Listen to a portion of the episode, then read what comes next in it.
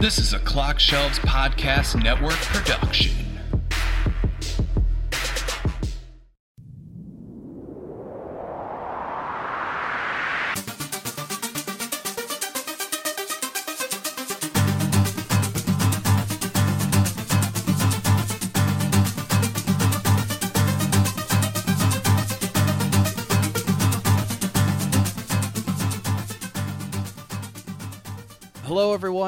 Welcome to another episode of MCU and Me. As always, I am Paul Casey, and I am joined once again by two fantastic guys. Go ahead and reintroduce yourselves. Uh, hi, my name is Liam. I'm back again. It's the electric tongue, Ellsworth Tallman. Okay, so so um, for those who may not be aware, uh, Ellsworth had messaged me recently saying, "Hey man, I re-listened to some of the early episodes of the show, and you know, unlike Kevin and some of the other people you've had on, like." I don't have a nickname, and, and Kevin, I'm, I'm. These are my words. These are not Ellsworth's words, but I, I think this is sort of the feeling. Like, Kevin, like shows me up or intimidates me because like he has a cool nickname so like i'm gonna debut this nickname on the next one and that's the nickname Yeah, man. Yeah, that's the nickname, bro. all right I don't know if I felt intimidated and maybe showed up, but you know, electric tongue. My initials, ET. I also said it was a little corny or stupid or I used some other word to describe it. Well i definitely feel like now i have to go and change your uh, little clock shelves bio on the website to include that so Oh, does that mean I can add it to my IMDb too? i, I don't see why not Uh, which one, right? yeah right mr i have two imdb pages over here I didn't even know they existed. oh man. so uh, we are Hey going Liam. Hey. That's right. Um, so let me, I guess, uh, front and center here. Let's kind of acknowledge behind the peek behind the microphone. This is the second time we're recording this due to some technical difficulties. So, on a technicality, you all, the listeners, think this is the first time that Liam and Ellsworth are meeting and interacting with each other and, and so on. They've actually interacted before. They found out they have a lot in common. I think that's going to make this episode go much more smoothly this time around. And um, I'm excited to have you both on here. We're wrapping up season one of Agents of S.H.I.E.L.D.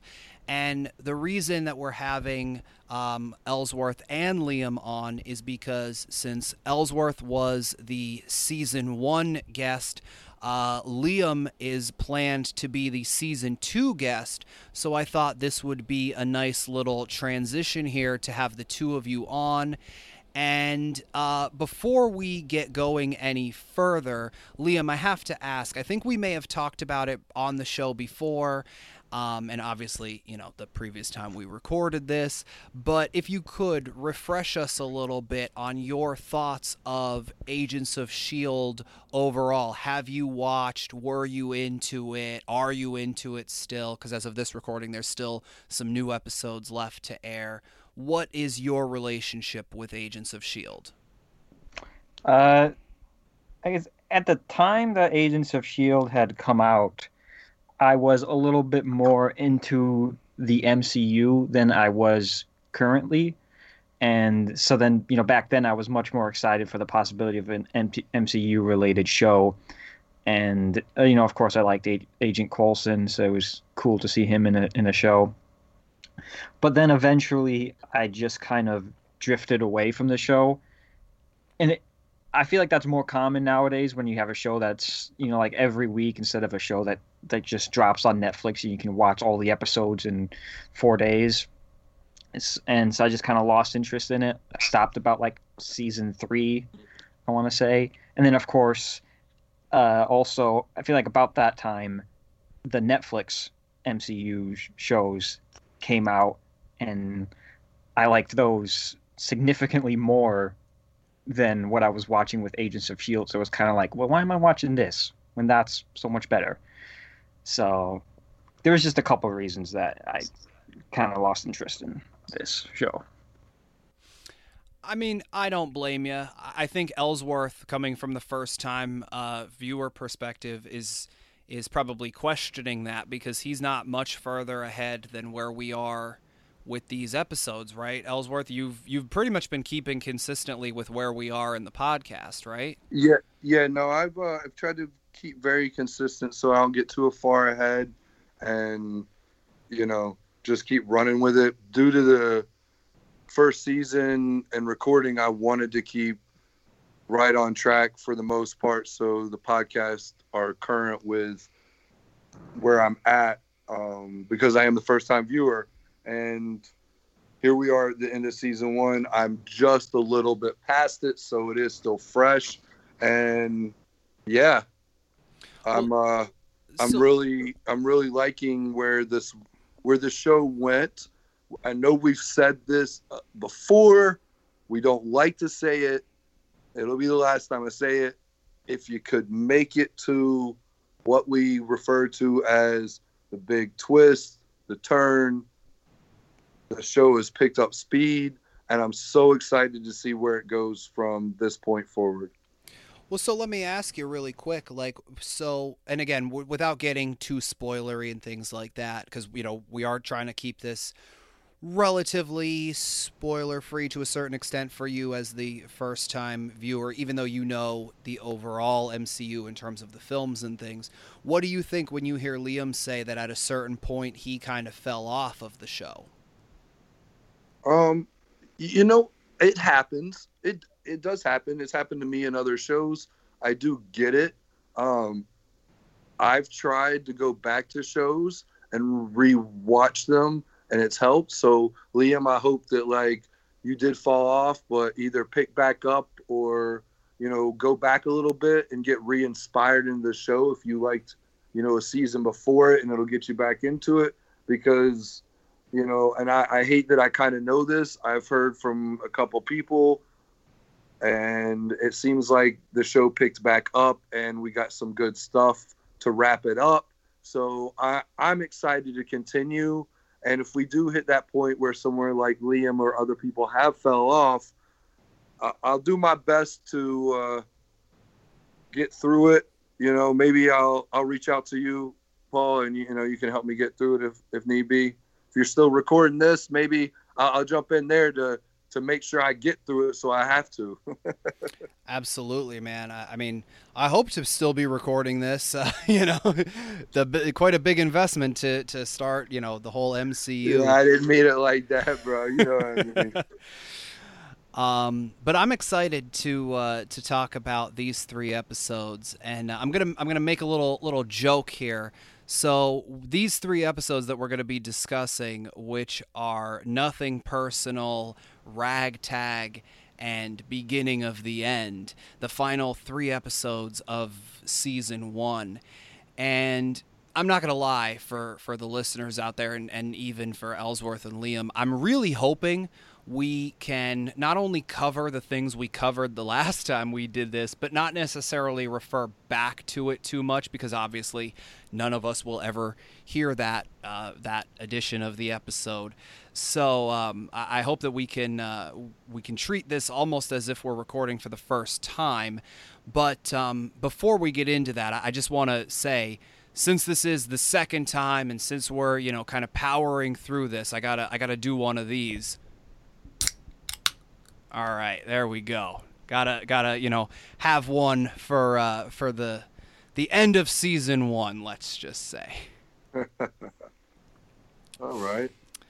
So um, these three episodes here, we get a cameo. Cameo, I guess. I guess more of a guest appearance than anything from uh, Maria Hill in the in the very first episode here, which is nothing personal, and of course she mentions um, you know interacting or she mentions talking with Pepper Potts and and uh, she uh, talks about how she's gone into the private sector and she works for Stark Industries now and things like that. And you know, let's not forget while all of this is going on, um, most of the world thinks Nick Fury is dead. And uh, of course, we left off with um, Skye and Ward kind of off on their own, and Coulson and the remaining members of the team are are you know wondering what to do, and then uh, they get because especially because uh, Patton Oswalt's character is is dead now, and um, I believe this is the episode where Fitz discovers the uh, the particular um, notion that Ward is Hydra. Yeah, this is where we get the uh where she gets a little suspicious and we get the new age way of leaving the message because you know, we have someone like Skye, who if you're listening, I love you.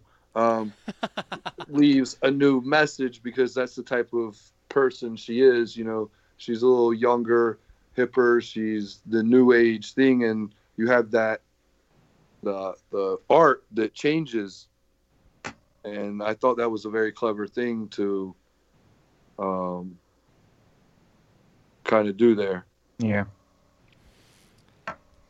And uh, we also get the first in person appearance of General Talbot as he and his men, informed by Maria Hill, kind of crash the base, the bunker, whatever you want to call it, Providence, as. Uh, she uh, sold Coulson out So what do you what do you think about that? Do you think it was uh, like that she was actually selling him out, or do you think it was almost a kind of reverse psychology sort of thing? Because she gives him the whole speech at one point about um, you know oh why don't you come and and be in the private sector and you know all this other stuff and like oh you know you might have to go through a trial but things can be better on the other side and blah blah blah and we've seen up until this point and we've commented on it uh, in a few episodes ellsworth how you know coulson is very much a broken man he he's sort of repurposed himself within these few episodes since you know the big as you referred to it, the big twist, you know, the Hydra reveal. But he's very broken. His mentor, Nick Fury, is gone. Uh, his agency that he's pretty much built his life around is gone. Most of the world, including the other Avengers, think that he's dead. His, you know, his love, the the cellist, thinks that he's dead, and now it all seems to have been for nothing at least according to the rest of the world. And then here's Maria Hill, who is, you know, sec- was second in command to Nick Fury, telling him, give it up. You know, and like that has to be that has to be very, very difficult, right? Of course. Yeah. it's devastating. I mean i'm sure first off he had respect for someone like that. I mean i would assume that he had respect for her. And to be told that is like you said he's broken and then you're breaking you know kicking him while he's down so to speak. It doesn't help but it did it did actually like you said it did some reverse psychology you know for the rest the way the rest of this episode starts to pan out But it, it's interesting to me because she, her, Maria Hill and Nick Fury, they're not Shield, but they're still like a- as we know, they're still kind of Shield. I mean, they're still very much involved. Like they don't have Shield on their business card on their business card, but they're still, you know, they- they're still almost working there. It almost makes me wonder if Maria Hill going after Coulson is like a, you know, yeah, come join me in the private sector, wink, wink. We'll be completely normal people. We won't be doing anything spy related at all. I think. And you brought it up. You brought it up about the uh, about the whole world thinking Coulson's dead, and I kind of thought about this a little bit b- b- earlier, and then I watched an, an episode and it just kind of got me thinking. I don't know why, but there was that scene where they land the plane on the aircraft carrier. This is a couple episodes previous, and then all those like level six or level eight agents walk up and start talking with Coulson. Thinking there's a lot of people here who know Coulson's alive, and and then I kind of remembered, you know, at the end of Winter Soldier, all of Shield's files get released out into the world. And uh, would Coulson not be on some of those files? And then it also apparently like level seven agents is like the highest level is like the lowest level you can be to know that Coulson is alive because that's why like Sitwell's level seven, uh, Victoria Hand is level eight, uh, Smoke Monster Agent is level seven. Sorry, that was that was really good.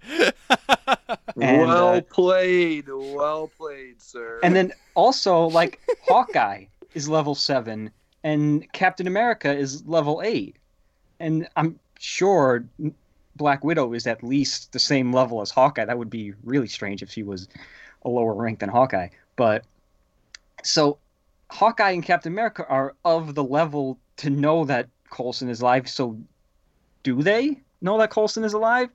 And again, all this information is leaked out into the public. T- Tony Stark, being who he is, he would probably have a look at this information and see, like, oh, Coulson's on this report that happened five days ago. That's odd. I thought he was dead. Well, it's just so here's here, and I mean you're you're right in I one really sense. think Liam just found a fucking loophole, uh, a plot hole. I mean, Well, so so here's the way that I've always thought about it, because realistically, there's acknowledgement from Joss Whedon that in the film universe, Coulson is dead. That's why they didn't bring uh, him back in Age of Ultron or whatever, because arguably the Avengers, excuse me, still need to believe that he's dead because if not, they had nothing really to avenge in the Avengers. So they they they still need to believe that or whatever. And I don't disagree with what you're saying to a certain extent, but like in one of the previous episodes, uh, it's mentioned that it might even be this episode. I, I think it was a previous one though, where um, Hill says to uh, May that the truth about Coulson or the truth about the Tahiti project was buried when Fury buried Coulson. That was this episode, am I correct? possibly maybe next sec- maybe the next one or something. Okay. But anyway, you guys know the, the point that I'm making. I'm not going to lie. For, for the viewer or the listeners out there, I normally watch these right before we record. I did that the last time. I didn't give myself a, a quick refresher this time. My apologies. Um, but there there is that moment. Uh, and and then um, May is digging up the grave and she finds like a little thumb drive or, or something. And also, does does that not get reported on? It was like, oh, Phil Coulson's grave was was vandalized last night. And apparently, the, apparently was empty. You know, is that, is that not reported on the news? See that one I'll give you. Full on that that one I'll give you cuz that's a little a little strange. That one should have been reported. The other thing I'll give you is the fact that so many agents come up and talk to Coulson or are around other people who talk to Coulson or report to Coulson or whatever. My only thing with it is because, like, one would think, well, oh, how could this stay a secret this long? Like, oh, if Coulson's alive and everybody's talking to him and everybody's talking about him, then, you know, sooner or later, like you said, Tony Stark would know or whatever. But my, my question is one, how many files did Fury actually have with Coulson's name on them post mortem, for art for lack of a better phrase. And the other one is Hydra stayed secret for 70 years inside Shield. I th- I would like to think that people would be able to keep the secret of Coulson for the last year or half a year or, or however long this is supposed to have taken place. I suppose, but it just it just just seems kind of kind of a stretch. I will Especially with- agree. There is a very gray area there where it's very gray, and they skated with it, and yeah, they may have kind of gotten away with it, but they also kind of didn't get away with it, so to speak. Like they could have done it. Like, yeah, it's too gray of an area. It could could be confirmed better in a way. And plus, I don't buy that like the Avengers need to still think he's dead. You know, if Not like by Age of Ultron, no way. Eh, because like you, you're gonna tell me if they had found out in like Infinity War that Coulson was still alive, they're gonna be like, nope, I'm not avenging anymore. Earth can go screw itself. Like, they're still gonna, you know, it was just that little push they needed in that particular moment. It's not like, you know, Coulson's death isn't the glue that's holding the Avengers together or anything. By the no, you're right. By Age of Ultron, it's it's not, and he, you know, whatever. But I think at this point, because Age of Ultron, in terms of when this aired, Age of Ultron was still about a year away, and you know, we know later on the timeline gets messed up as to when things actually take place and whatever. And there's been some talk about that all across the internet for the last year or so, or two or three or whatever. But by this point, we're still fresh off the Avengers because I believe Avengers only came out a year or so before this, maybe a year and a half. Because the thing that kicked this show off was one of the storylines from Iron Man 3, which was the film that directly followed the Avengers, and the fact that, you know, the, the Chitauri um, weapons and things like that in some of the, the early ones. Uh, Coulson and his team were going after them. So the the events of the Avengers are still very fresh. So perhaps by this point, but by Age of Ultron, which obviously we'll get to, I definitely would agree his you know, the secret of his being alive isn't needed or yeah, isn't needed as much or at all. And because like even the Tahiti project, that's even a secret amongst Shield. So like within Shield, they're not trying to hide the fact that he's back. You know, most of Shield thinks that he just shrugged off his injuries and you know recovered. You know, only few people of Shield know that there was some sketchy business going on with him being brought back. So it's not like they're doing this to protect the Tahiti project or something. Right, right. It just kind of seems like the motivations for keeping him his, you know, recovery, I guess you could say, secret are kind of flimsy. I don't disagree. Like I said, I think I mean I can I can uh, justify it to a certain extent, and like I said, I would use Hydra almost as the example of if they if Hydra can you know remain secret basically for for seventy years, then this idea of Coulson could could have remained secret, but I would I would definitely agree with Ellsworth's way of saying it's it is a very gray area. Yeah. And I for for argument's sake, I kind of need to believe certain things in order for it to be a kick-ass show and just roll with it. like you, get- you you get to a certain point where you can question things to a certain point where like you can start to take away from it if you like. Well, Like- so there's a there's And a, I get how detailed the MCU really tries to be, and I get that, and that's why it's picked apart the way it is, which I kind of hate to some extent too. But I, you know, I just try to roll with certain things. So there's a comment I used to make a lot. Um, if anybody is listening from Lost with Friends, I would I would refer to this every so often. Excuse me, and um, it was basically how uh, being a big fan of Buffy the Vampire Slayer. There was an episode where uh, several of the characters shared dreams, and there was one recurring character who just had cheese. He just sometimes he had cheese on his head, sometimes he would be holding up cheese, things like that. And of course, you know it, that was also a Joss Whedon thing. I think that was one of the episodes that he particularly wrote and directed um, as well. And his he he would say it for years after the fact that when people would come up to him, they would ask him about like what's the deal with the cheese man. And his answer was one, every dream has that one inexplicable thing. And two, if you're asking me about the cheese man, then that means every other weird thing that happened in the dreams and on the show makes sense to you. And I used to say the same thing about Lost. If you're asking, and it was, and I'm guilty of it myself. If I'm asking about some of the minutia, then that means that I understand the concept of the smoke monster and time travel and all of those other things that Lost Makes sense. right? So I would say, and I'm not, and I don't mean this in, in any sort of negative way at all. I would say though that if we're looking at the minutia of how do they explain that Coulson is alive but isn't alive, and shouldn't the world at large know about this?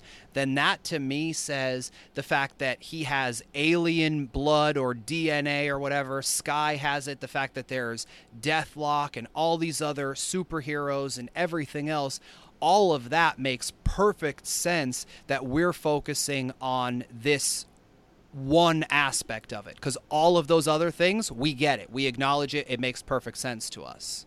Do you know what i mean? And, and and that reminds me of another thing too.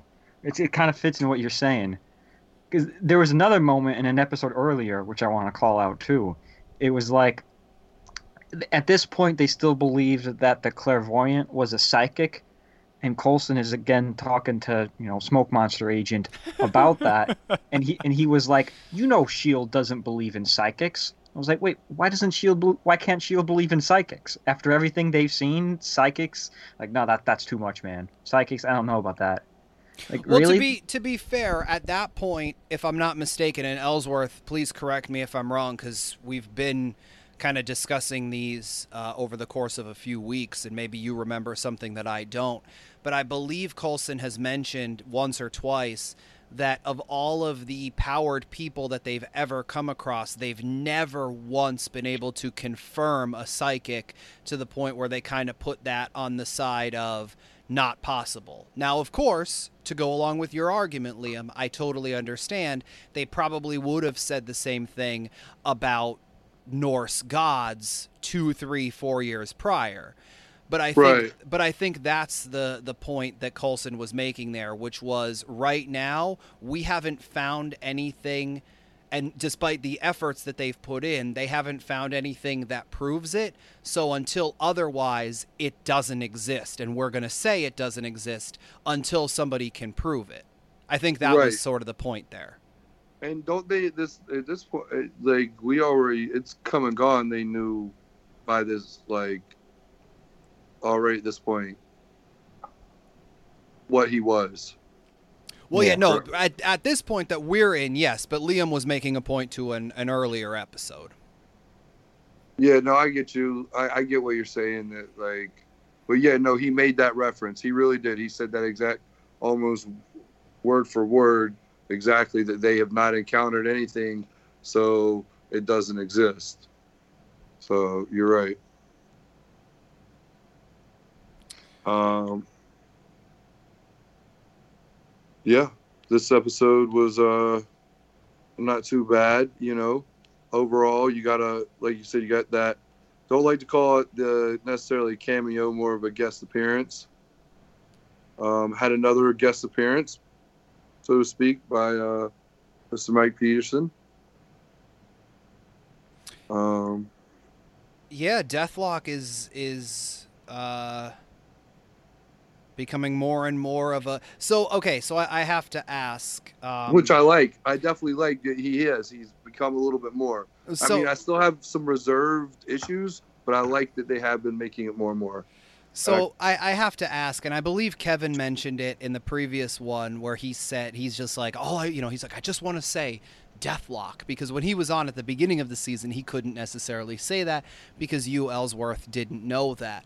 Now, having gone through this first season, would you have ever thought that Mike Peterson from episode one, the other than Skye, the first character we're introduced to, would you have ever thought that he would have went through the giant evolution that he has gone through to get to this point by the end of the season? No, no, not no. I mean, I I would definitely say. I hoped when I saw him for the first time that he was going to be a character that I got to see more of and had some kind of story arc. I would have never guessed it was this.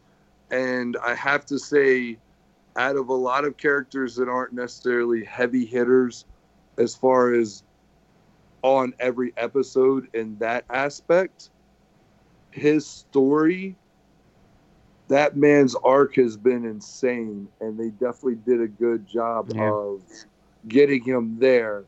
And as someone who has a child, they using that aspect of manipulation was so believable. Going back to like, oh, we believe things. Yeah, I mean, every aspect of Deathlok becoming Deathlok, 100% believable, even up to the technology and how they did it, and each part being added and how it was added and why it was added for the upgrade of this or him being taken over by this person. It, it's a great arc. I'm I'm really happy with it as a first time watcher. I would, I would, I, I mean, J. August Richards, who plays um, Peterson, Deathlok, whatever you want to call him, and I think we mentioned it at the very, very beginning of of starting these Agents of Shield episodes. I have known him. He was on Angel, of course, a Joss Whedon show. Um, I've since seen him in other things because I've realized, oh, hey, that was the guy from Angel. I liked him in that. Let's see, if, you know, if he's in this, whatever but I think he's one of those those characters that um, he and I mean he was a guest star. He was a recurring guest star, and I think you know, and, and I'm not trying to take anything away from the arcs of all of the main characters, meaning Coulson and his entire team, but I think he had one of the best arcs of the entire season, despite being a recurring, you know, guest character. Because Go ahead. no, no, no. Say what you're gonna say. No, I want you to finish because what? Uh, because he I, I, ca- I can't even quantify it he at, in one aspect like you said he stayed the exactly the same because everything that he did was for his his son his child and that Just was, under different circumstances. Yes, and that's the thing is he changed from I want to do this so I could get a job to support my kid to I'm basically going to be a a mercenary for hire or you know basically because I you know there's an implant in my in my eye and they'll kill me if not that he still was doing stuff all just to protect his kid and it's such a difference from where his character started to where his character ended up, which is, of course, the sign of a good arc. But his motivation remained the same the entire time. And you don't see that very often in, in a good character arc, in my opinion.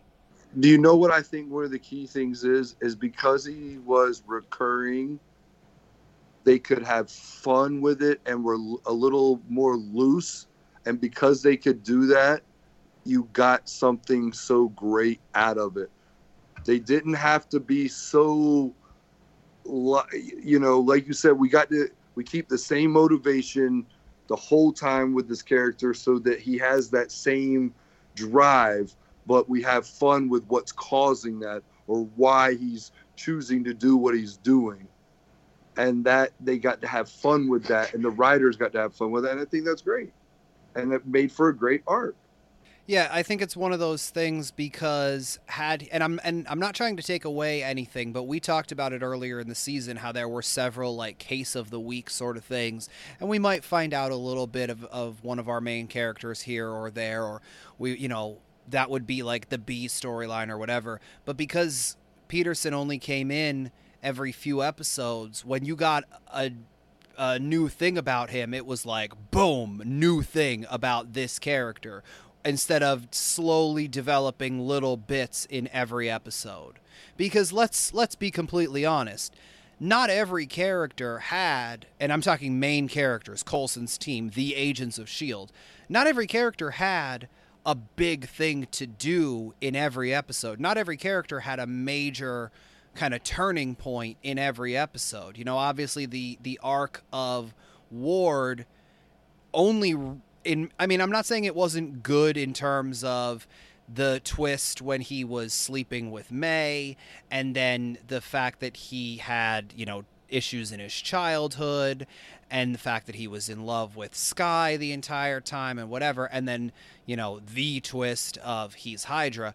All of those things were good, but there were some episodes where it was more for me at least as the first time watcher and i don't know how you felt about this ellsworth but I, I i know he wasn't necessarily your your favorite character this this season but there were episodes for me at least where i was just like okay he's nothing in this episode. And I would say the same thing about Fitz, you know, Fitzsimmons as well. There was nothing necessarily new that we learned about them or nothing that necessarily made them or made me engage with them in that episode. They had episodes where those were big things, but not every episode. Whereas when Mike Peterson was there, it was a big deal because, oh, we're going to learn something new about the development of Deathlok, the development of this program. You know, and whether they ever mentioned his motivations specifically or not, it was a big deal. It was a, it was a, like a special attraction almost when when Deathlok was on because he was recurring. No, you're 100% right. And as a first-time viewer, it's it's very obvious now getting to this point to see because he bounced kind of good guy bad guy, anti-hero, you know, what however you want to describe him when he was in between or floating, but because because he kind of bounced bounced back and forth, it allowed that more wow moments like you said, like and it wasn't as bad because it was believable that these instant things were happening because instant changes were happening. One minute he's here, next minute he's blown up in pieces and he's you know, captured and his, you know, so it's believable that he he would make these transformations, or these transformations would be happening kind of quick. So the wow moments are believable. You know, with your other main characters, they you can't give them those as intense wow moments without giving that in between, without it seeming a little off, because you are seeing them more and they are usually only playing for one side. And because they're playing for one side, there there's not that so much switch or you know 180 flip in their um, actions. Yeah, except agree, for Ward, yeah. of course. So, I mean, that, that's my, my that's my take on it. I mean, yeah, I agree with pretty much all that was said. I uh, mean, the only the only thing I could add about Deathlok, and this re- it really it's nothing against like the actor or the writer or anything like that. It's just you know it's standard with TV shows, lower budgets, but I I really don't care for you know some of these costumes all that much. I mean, like jumping ahead a little bit, Garrett's little Deathlok look for his very last scene was very goofy looking. and that's just why I prefer when TV superhero shows do more plain clothes stuff, kind of like kind of like Heroes or some of the Netflix MCU stuff. I mean, Luke Cage is just wearing a hoodie. Jessica Jones just has a leather jacket on it. It's it looks better than well to be to be completely fair and i think this is something that ellsworth and i have have covered in in previous ones i would definitely agree. I think that i think peterson's deathlok isn't too bad. I think the scars they give him to show more than anything works especially because he's bald, so you definitely get to see more of it on his head. Um, I agree with with the concept of Garrett's costume there uh, at the end of of his uh, you know, moment. Um, but I think that's something, uh, and it's something that I think we covered starting from the very first episode, which is this show, as much as it takes place in the MCU, excuse me, and it is a superhero show, it's not a superhero show. It's it's a show about, I believe I, I was trying to say it at one point, and Ellsworth said the other guys, You know, it's it's about the people who not necessarily that come in and clean up after everything all the time, but more about the the ones who don't necessarily have your superpowers and, and things like that. Like that's one of the things with Coulson is he didn't have superpowers. He was just a government agent. And I think f- as a good thing, I think they stayed away from this for a lot of it, which was not necessarily doing costumes on certain characters and things like that because they went the more in general and i'm not ta- obviously with with the the deathlok things I, I would agree with what you said liam but in general i think they they do tend to stay away from a lot of the more superhero type um, costumes and things, and they focus more on the writing and the the acting than the budget for that sort of thing. And I'm not saying that you know the the budget for for costume design isn't there because it is because you know obviously the characters all have their very distinct looks. But this isn't necessarily a show about superheroes. It's a show about the agents of Shield and I think overall they tend to do a good job. And, and it's something I said I've said previously. It's one of those accentuate the positives, hide the negatives sort of thing. So they have good characters, they have good storytelling, they have a good enough budget to get most of the stuff that they want to do done. So they do that. But when it comes to, like you said, certain costume related things on a TV budget, you can't do it as well, so let's not do it or do it very sparingly. Yeah. Like put Deathlok in an outfit where it covers up his legs so that we don't have to make a CGI leg. We just have to make a sound. Yes, exactly. Or he's obstructed by something and you only see him from the waist up. Or we shoot him from the waist up. No, exactly. And I'm not discrediting or taking away again, but yes, it is. I is it obvious to some extent, but I also understand. So it's another one of those things. I just roll with it. Yeah. Yeah. Would I like a little bit more? Yes, I would love a little bit more. But I'm also not. I- I'm not going to sit there and pick it apart. I'd rather enjoy it for what it's worth. You know, it's not Sunday night anymore. It's Monday morning. So enjoy freaking Sunday. You know what I mean? Like, Well, it's one of those things, and it's something, and you know, I, I try not to to do the you know Lost references too much, but it's one of those things where like when it came to Lost, CGI was not the the thing that they did very well in terms of budgets. There were some man, you, things. that polar bear wasn't good, bro. No, I'm talking more oh. The submarine at the end of season five. It's very much become a laughing stock in the in the fandom, and it was it was That wasn't awful. real? It was just awful. Um, and so it's one of those things where I mean they used it sparingly enough. They didn't. I mean, obviously the smoke monster and things like that.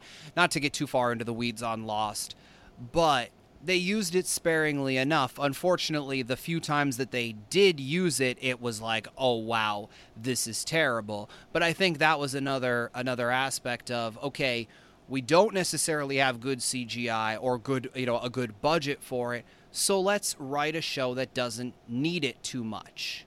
You know, and I think that's what, what Agents of Shield and many other TV shows as well. But I think that's one thing that, that Agents of Shield did very well, including, you know, sort of the, the end of this episode. I don't know if we have anything more to talk about with regards to um, nothing personal here. let's keep it moving. But the end of, of this episode is one of those things where it's literally just them, meaning um, uh, Coulson and May and maybe Hill. Like I, I can't remember off the top of my head if she's there or not. But it's this No. this whole big thing of what's on this thumb drive or whatever you want to call it that was in Coulson's grave, and it's just Coulson talking to a camera, revealing it's it's exposition, but it's done in such a way because Clark Gregg I think is a fantastic actor. The rea- the reactions of the characters who are watching this, including Clark Gregg himself, reacting to him. I think that's one of those moments where the writing and the acting takes over, and you don't need big effects or you don't need anything else other than just the dialogue and the you know the writers and you know obviously whoever you know lit the scene and directed it and all. It's of that how it was shot. It's Yeah. how it's shot too. The narrative, man. That that first person looking at the person with the black background. It's all black behind him. It's his face. He's you know he's talking into the camera, and it's like like you said, it's the writing. They wrote in a very emotional scene, and he delivered it. And the way it's shot is perfect. And when you do that, I think it delivers the emotion. I did it in my web series, not to plug myself, but like Peter, my web series, I did it. It happens, you know. So, um, uh, you're right, 100% that you don't need those special effects in certain scenes, and they did it perfect with the way they gave us that information. Because Liam, that that information they gave us there at the end about who was running Tahiti was kind of big, was it not? Yeah. Because as a first time viewer, I didn't expect it to be who it was. Yeah, it was interesting. So, I mean, I, I have to say, I uh, I gotta admit that was uh, not the necessarily person I expected to see talking. You know, when it was him, because uh, you know they've been building up this Tahiti thing the whole time, and as a first time viewer, you know that was something that I, I enjoyed was they gave us little bits and pieces, and every time they gave us another bit, they gave us another question, and then once again we got to the end, we find out all about it, what it really is, and then once more he still needs to know this other question, and bang, we get it, and it's Well, him. I think one of the one of the great things is um, the fact that, like you said, each answer led to another question and things like that. But I feel like almost every time we've gotten one of these big answers, you know, at the one point he uh, he being Coulson talks with the doctor in the back of the car and we thought that he you know there's that whole where the doctor even thought he was going to get shot. And you know and then we get the reveal of of the fact that the you know it's it's actually alien you know DNA or blood or whatever that's that you know is the Tahiti project or whatever. But each time it I thought at least it felt like okay that's the answer. The answer at the time was excuse me uh Fury saved Coulson by keeping him alive. You know they they stimulated his brain. We saw that little robot thing doing it. And and then they figured out how to save him how to repair his heart and and all this stuff. Okay fine. To me that was enough of an answer. Then we end up getting oh the way that they did that was through this alien whatever.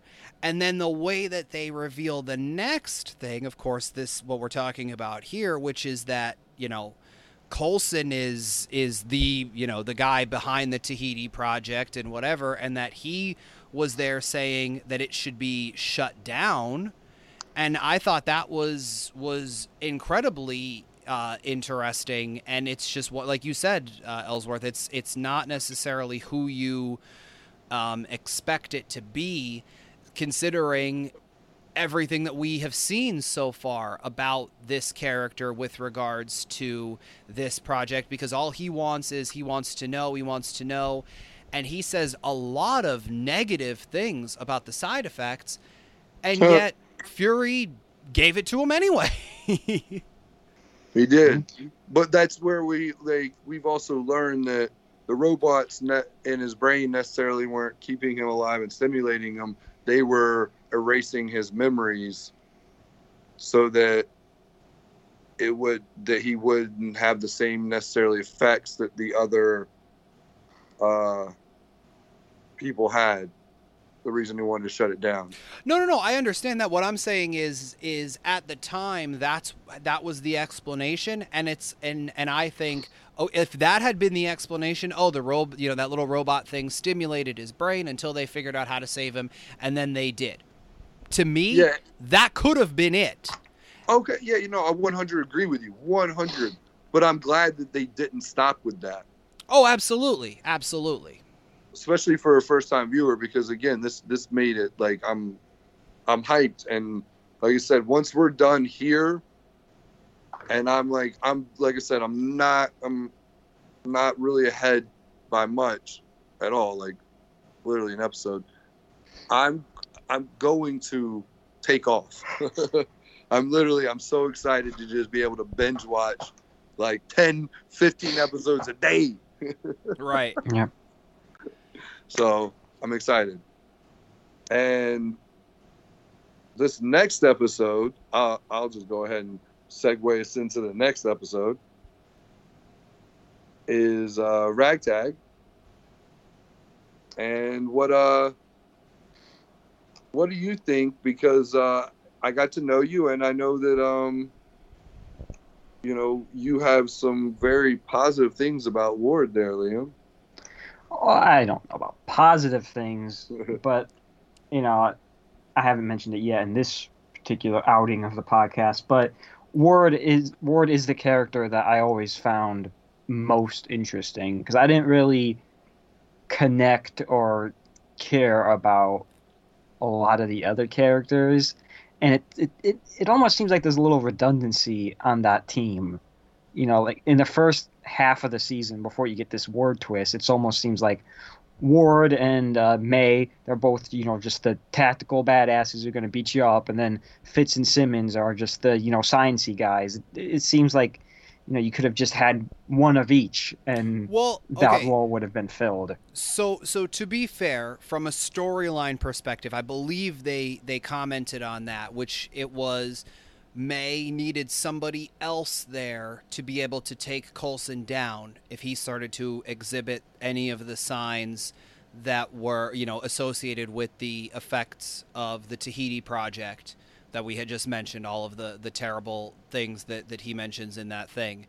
And that because Fitzsimmons work so well together, but they both have different um, aspects of sort of looking at the same problem that they, you know, because they work, like I said, they work so well as a team and whatever, that they were needed as like one thing. So, as much as May and Ward are similar enough and Fitzsimmons are similar enough, I think it was explained that you needed all four of them in case um, Coulson went off the rails. Hey, I, I may be wrong here, and I don't mean to like say this, but I thought she specifically said why she needed Fitz, and specifically why she Yeah, needed Simmons. it's something like I think they each had a specific degree or what they specialize in.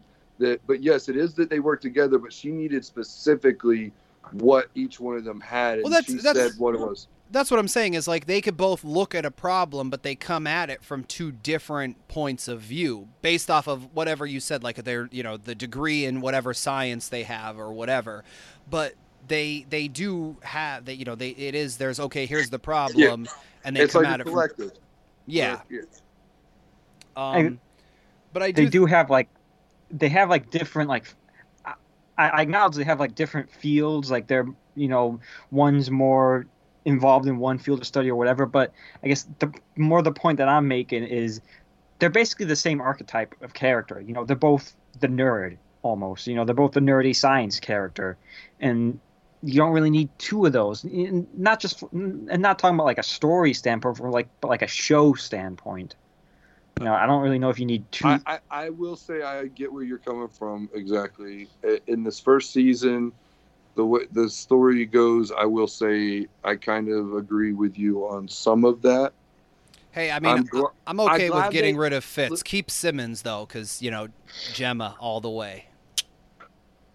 I think Oh, Simmons is the- Chloe is the Bennet, better I actor. love you. Chloe Bennet, I love you. Anyway, um, I know, but I enjoy that there are more than one of the different characters. So when we have had the stories where they do divide and conquer, we have had the different mix-ups of characters. So we have gotten to see that there are some differences between the two badasses and the two science geeks. And I think it also works. There was an episode in particular, and obviously this is one instance, and I'm not saying there aren't others, but it may not be enough to, to justify the antithesis of what Liam is saying. But like there was that one episode where Fitz and Ward went into Russia, I believe it was. And so Fitz got to be science guy, but also nerdy guy. And Simmons got to sort of sit back and worry about him, basically. So it was like, yes, they were both the sciency person, they were both the nerdy person, but then there was also the other thing of he's nerdy, but he can be, you know, cunning and badass, and she's nerdy, but she can be, um, you know, uh, worrying and, and sympathetic. You know what I mean? And and the other way around, where when they went to one of the shield bases or whatever, where her and Skye were teaming up, and she ended up. I think she shot Sitwell with a with an icer or whatever, you know, and so she got to to be sort of the badass but nerdy one because she was like stumbling over her words and and whatever. True.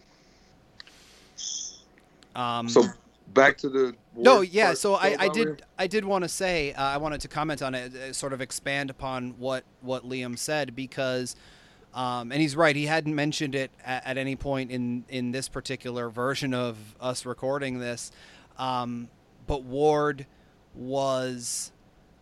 I don't know. I, I, don't want to put words in his mouth and say Ward was the favorite character of Liam or anything like that. But like he said, he was the one that he kind of gravitated towards because he didn't necessarily connect with any of the others. But from the opposite perspective, even before the big twist, and Ellsworth didn't know any, uh, he knew the twist was coming in terms of Captain America the Winter Soldier, but not necessarily in terms of who on the show, if anyone, would end up being Hydra. But Ellsworth had his reservations about Ward from the very, very beginning, and not just because they both vie for the heart of Skye. No, you're right. But and and, and I said it, and I'll say it again that uh, I didn't necessarily get a lot from him. But I said it last time. I do like that Liam liked that character because it did give me, and you know, I apologize that you, we're not all getting to hear it again, but it did give me some different perspectives on that character, and I have since looked at him a little bit differently since that discussion. And you know i do i always do enjoy a different perspective of anything in life that you know gives me something different to look at and uh, you know i like that it is different you know i'm glad that we all don't like the same person especially that you don't like you know you're not trying to get Skye either man you know you're trying to get the nerdy girl so i you know we're cool Jemma. Ah.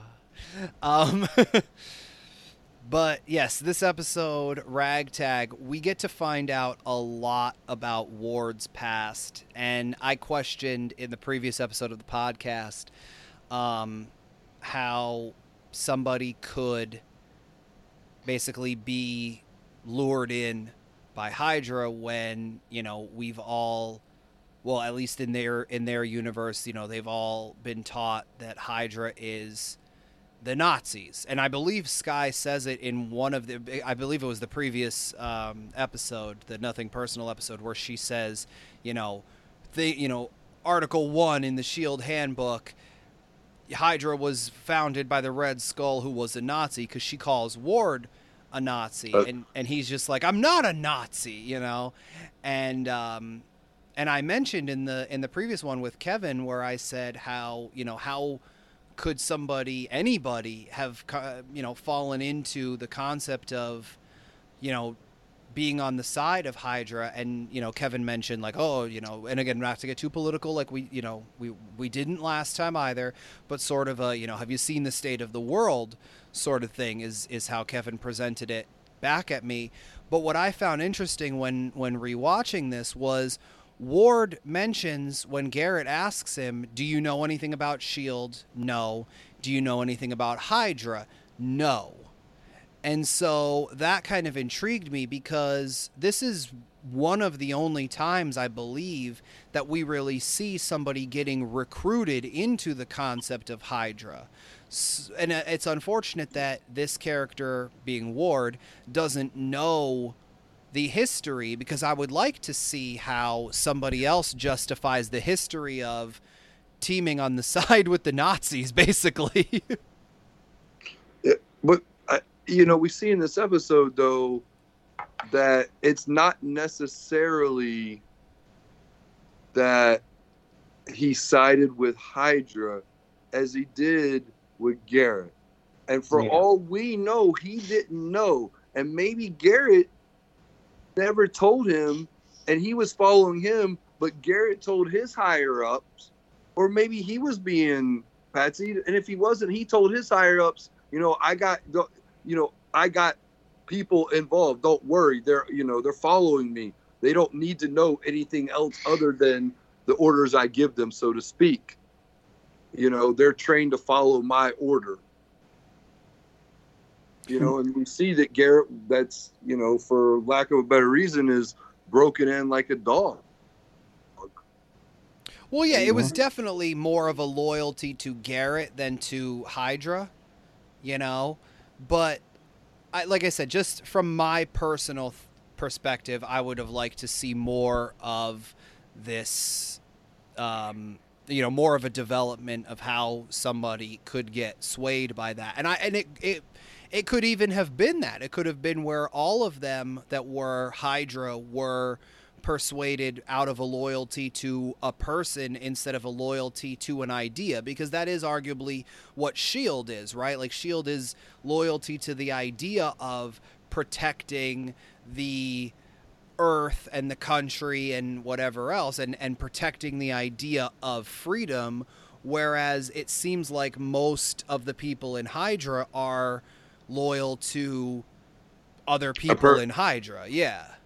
Like their boys or yeah. someone like they're close to, which kind of makes a little sense because, you know, people are a little more inclined to be loyal to their friend than they are something, you know what I mean? Like I could uh-huh. see that rolling over, whereas it's probably easier to get someone to fall under a a manipulated loyalty to you than to an idea because an idea can you know unless it's a, ve- a, very strong idea and very few of them have been to to last the test of time. And you know the only ones that i will we won't get into it are probably religious ones. That they don't you know they don't stand for you know, most ideas come and go. So well that's so not necessarily the the religious aspect of it but um, a few years ago american horror story did an episode or did a season on, a, you know, cults and things,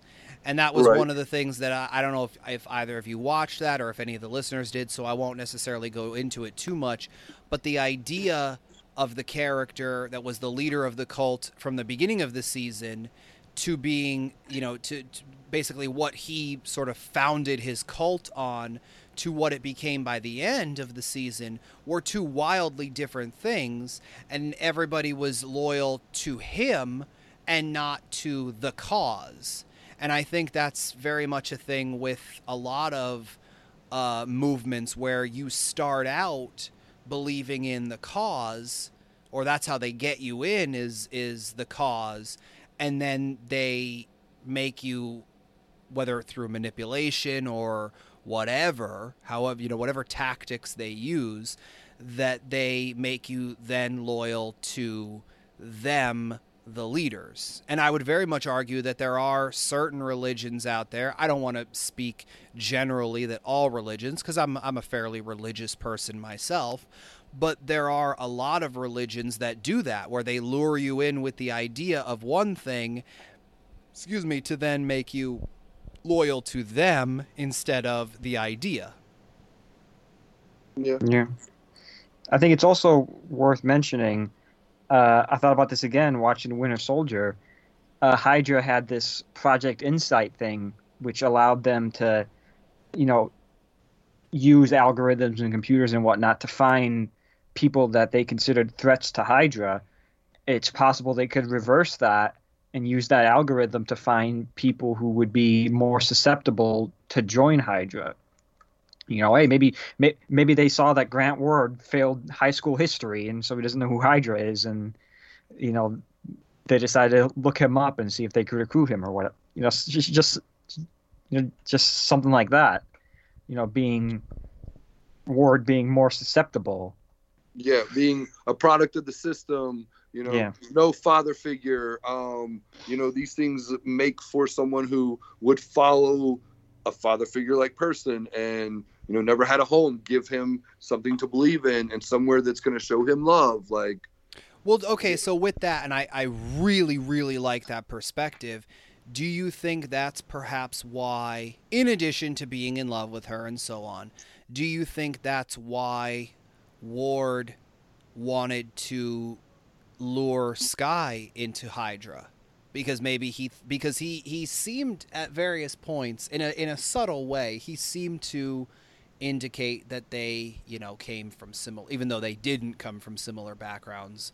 But he kind of he would often try to indicate that they came from similar backgrounds, in that, you know, he didn't have a good childhood, so she did, you know, and she didn't have a good childhood, and he was seemingly abandoned, and and she actually was abandoned, and all of that, and he found a kinship, a brotherhood, a family with uh, Garrett and whoever else, because I don't even know if they ever really mention who knew, like how Who? they how yeah who knew who was Hydra and how any of them knew or anything like that. Because what if you know uh, what if Ward would have went up to somebody else and whispered "Hail Hydra," like we see in in the Winter Soldier, and that person wasn't Hydra and then they would get freaked out and then he would either have to put them down or they would put him down or whatever you know? But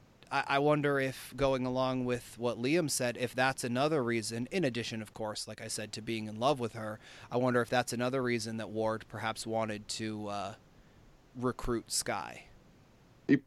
I, I definitely feel like he probably thought because he says it at one point doesn't he say he thinks he like he doesn't he make it like kind of boastful that he can recruit her to garrett doesn't he make it like seem i don't know if it's at this point or earlier on or he i feel like he made it feel like he really could and he thought he could and i feel like it wasn't just because he thought they had a connection and love. I feel like for that reason of manipulation he could. Because yes he saw a brokenness because they are they're two broken people that you know come from a similar background like you said Right. Hmm. Um, in this episode, we also get to see uh, um, more of Trip, BJ Britt's character, and we find out. I don't know if we find out in this episode, but we definitely get more of a reveal on the fact that his grandfather was one of the Howling Commandos, one of Captain America's um, original uh, team members or, or in his squad or whatever you want to call them. Um, and uh, we we basically we get confirmation between the last episode and this episode. I think um, Maria Hill says it at one point, and then they definitely reaffirm it here that what they're doing, they being Coulson, May, Fitzsimmons, and Trip and Skye, what they're doing in going after Garrett and Ward is completely unsanctioned. It is a revenge mission. It's not anything that any government agency would ever back them up on or anything like that. They are, I believe they use the word vigilantes at one Oh, point. Oh yeah. And that's basically how I mean, uh, like I said, and and it goes along, I think, with the whole thing of of Fury. I'm sorry, not Fury. Coulson still being a bit broken, is that now he's basically he's doing the right thing, and you know it's one of those do the do the the wrong thing for the greater good but he's he's a criminal because he's he's extracting revenge and he's planning on killing two men. And if it was government sanctioned of course there's a moral you know gray area there of like is it okay? Or whatever blah blah blah. But he's just a man at this point and he's it's a group of people just planning to kill two other men. I, I mean, I, I, I agree with you, but anybody with uh, alien blood is not just a man at this point in life. I'm sorry. no yeah, yes you're you, you're you right. know, I mean, he may not have any super super powers, but he is definitely way more than just your average man at this point. So, but yes, you were right. They are just out for some good old fashioned revenge. Yeah. And Um, but but but we get some good stuff out of it. I mean, we do get some good stuff out of this episode, as a far as far as you know, the flashbacks and you know, which was very lost like, and what's going on uh, in the uh, present day with uh, Skye's hard drive and the rest of the team, and uh, Garrett wanting the. I know you you know the call sign for it, the G the G number stuff. G I have it right in front of me GH325 is that to what you're referring Yeah, how he wants it for his organs. well You know, yes I know because Liam, I, I know Liam brought up his thing for later on, but at this point we we kind of get an idea of what's going on with him at this point. Well, yeah, that's right- the thing is right- in this in this episode we find out because they go to steal some fi- like they they plan a heist basically, and um, we find out that starting all the way back in 1990, uh, Garrett was the first experiment in the Deathlok project. So he was like the first one, and but his organs are all messed up or something, and he needs that stuff to add to the centipede serum, right? Like, because he's already got that flowing through him or something, or they're mixing it or something, right? Something like that. By the yes, by the end of this one, um, Raina, I'm actually seeing it here. Raina injects the sample into Garrett's centipede serum intravenous filter, saving him. okay. And I mean that very much goes into the next episode, uh, which we'll get to in a moment. But you know, sort of how he's you know very much more than than human here. Um, I, I there is an, uh, a note here from the uh, the Wikipedia page about this. So Jeff Bell, and we'll get into this a little more later of you know the the writing and, and directing like we tend to do. Um, but Jeff Bell, one of the co-showrunners of this series, uh, wrote this episode, and on the Wikipedia page it says here on the episode's focus on Grant Ward, Bell said, quote, Ward is showing all these different colors, and we thought it might be fun to show how Ward became Ward. Nothing definitive because we're still driving towards our conclusion with Deathlok and Raina and Garrett and Quinn and our cavalcade of bad guys, but Ward really is front and center in this episode. I really do feel Ward is trapped between two families, or the two poles because as we learned, he really does care for Skye, and I do believe he cares for Fitz and Simmons and the whole team to a certain extent, and that he was following orders. On the other hand, he has this deathly obligation to Garrett unquote. And then it also says about the title bell explained quote the episode is called ragtag and they've kind of lost everything. Maria hill has told us as much. There that there's no more shield and so how do we go on and how does Coulson carry forward when the organization that he believed in more than anything is disbanded it seems like shield or no shield our team has to try and bring Garrett and Ward to some sort of justice and conclusion, and that's where we're speeding towards. So, Liam, I, I want to ask. I mean, Ellsworth kind of asked earlier, but uh, I just want to get a little bit more, if there is any. Like, so with this reveal of Ward, obviously we know he's Hydra and all that sort of stuff. but we get a lot more of his of his character. And going back and doing this, you know, the the little bit of the re I know you haven't been watching all of season 1, but you know, we find out about him and uh, everything going on with, you know, how his older brother would make him, you know, torture the younger brother and and um how he does have this sort of blind obligation to Garrett and things like that.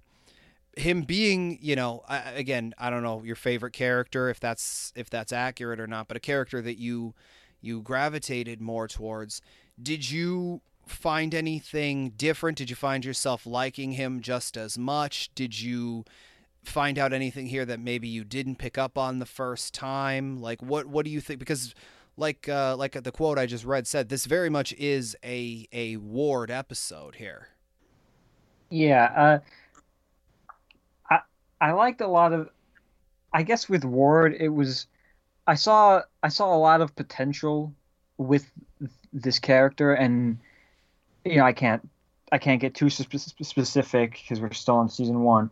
I saw a lot of potential, a lot of places they could go with with, with this character, and I, I was kind of hoping that they would turn him maybe more into an anti-hero type character because that is always the characters I I tend to like a little bit more. And so I, I kind of I guess I kind of saw the potential that Ward had, but I kind of get the feeling that they didn't really know what to do with Ward beyond just you know twist reveal that he's Hydra because even a character like like uh, Triplet just kind of seems like a temporary replacement for Ward because they're they're very similar. They're both you know subordinate to Garrett, and then you know season two they introduced just basically British Ward, in, my, in my opinion. Well, so let, let me ask you guys both about this. At any point, and I mean, I get it and it's one of those things where it you know we we said it before about a blind loyalty to a person or whatever but and I think we may have covered this previously but at any point why does no one really question Trip in any of this? Because like Liam just said he had a, a you know mentor uh, relationship with Garrett as well. And it seems like, except for the fact that, okay, Simmons stuck up for him, he was just as, and more recently, he was under Garrett's tutelage, but nobody really seems to question him potentially being Hydra. Is is it because he I mean, I guess every every little thing starts to add up. His grandfather being a howling commando and the fact that he could have done this and he, he could have done that and whatever. But there were many times where Ward could have done or or whatever and he was just playing the long game and did no one ever think that Trip could have been playing an even longer game? Oh, we'll let Ward get no. caught, quote unquote, but you stay hidden until we really need you to double cross them or triple cross them or whatever. I think it goes back to the longevity of which Ward was with Garrett. He was with him for so much longer. I I really feel like even though they don't say it, they imply it enough that that I think it's you know, I get that. Yes, they sh- they maybe should have maybe even mentioned that they looked into everybody, but I don't feel like I would look into like just based on knowing what I know, I wouldn't look into that character as much or that person as much because I would see that I was like, oh, this person was with this person for a very long time and was being groomed to be this way, you know? Because I, I feel like it's only been a short amount of time since he hasn't been with Garrett, correct? It's definitely not as long. Like, you know what I mean? Like, it's not been like 10 years. You know what I mean? My question would be did Garrett have intentions of bringing Triplet into Hydra too, because if not, why would you know someone who's within Hydra basically train a Shield agent who's going to have no chance of becoming Hydra? I feel like he would want to get someone else like Ward, who he knows he can trick into being Hydra. Why go after someone who's never going to ever join Hydra? I mean, maybe that's one of the reasons they were so successful for so long was keeping themselves separated with real agents and among real agents and working and working real agents. Maybe the long game was to slowly manipulate real agents again into doing their bidding and their work. Yeah. But I will say what I do have the biggest kind of issue with is Ward's blind loyalty to someone who told them, do not trust me. That's a character flaw in Ward, though.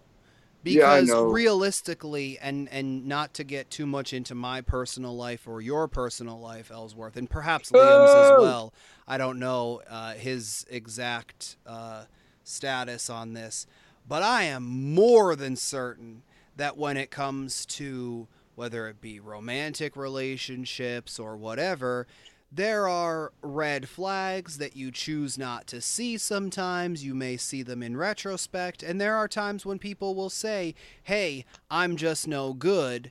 And you say, "Ah, I don't see that, and whatever. And then perhaps in retrospect again, you find out, no, you know what? They were telling me the truth. I shouldn't have trusted them as much. And that I'm not just talking romantic relationships, could be friendships as well No, you're Um, right. but you know i think it's one of the i think it's just uh, it's a human flaw but i think it's definitely a character flaw with ward in particular No, I get it. you didn't have to get on my on my case just then when i you thought i don't know what you thought i was gonna say What you talking about? I didn't get on your case. when i said about about personal life and you're just like whoa No, I was just making a noise, man. Oh, man. Yo, listen, we start a podcast called Dirty Laundry, and I'll sit and air mine right out. I make sure my some of mine stays in the streets. That way, nobody else can air it out for me. Have Have you guys seen the uh, Punisher Dirty Laundry short film? No, but Oh, you should check. that's Check that out. I'm going to. that's the one where the guy who who did like he filmed it on his own right Well, yeah, it was like it was this guy Adi Shankar, I think. I don't know how to pronounce his name, but he does like he he, he calls We're it good uh, on that podcast and not pronounce the names. He calls it the bootleg universe. So he kind of makes like fan films that aren't you know aren't real, aren't legit, but he gets away with it or whatever.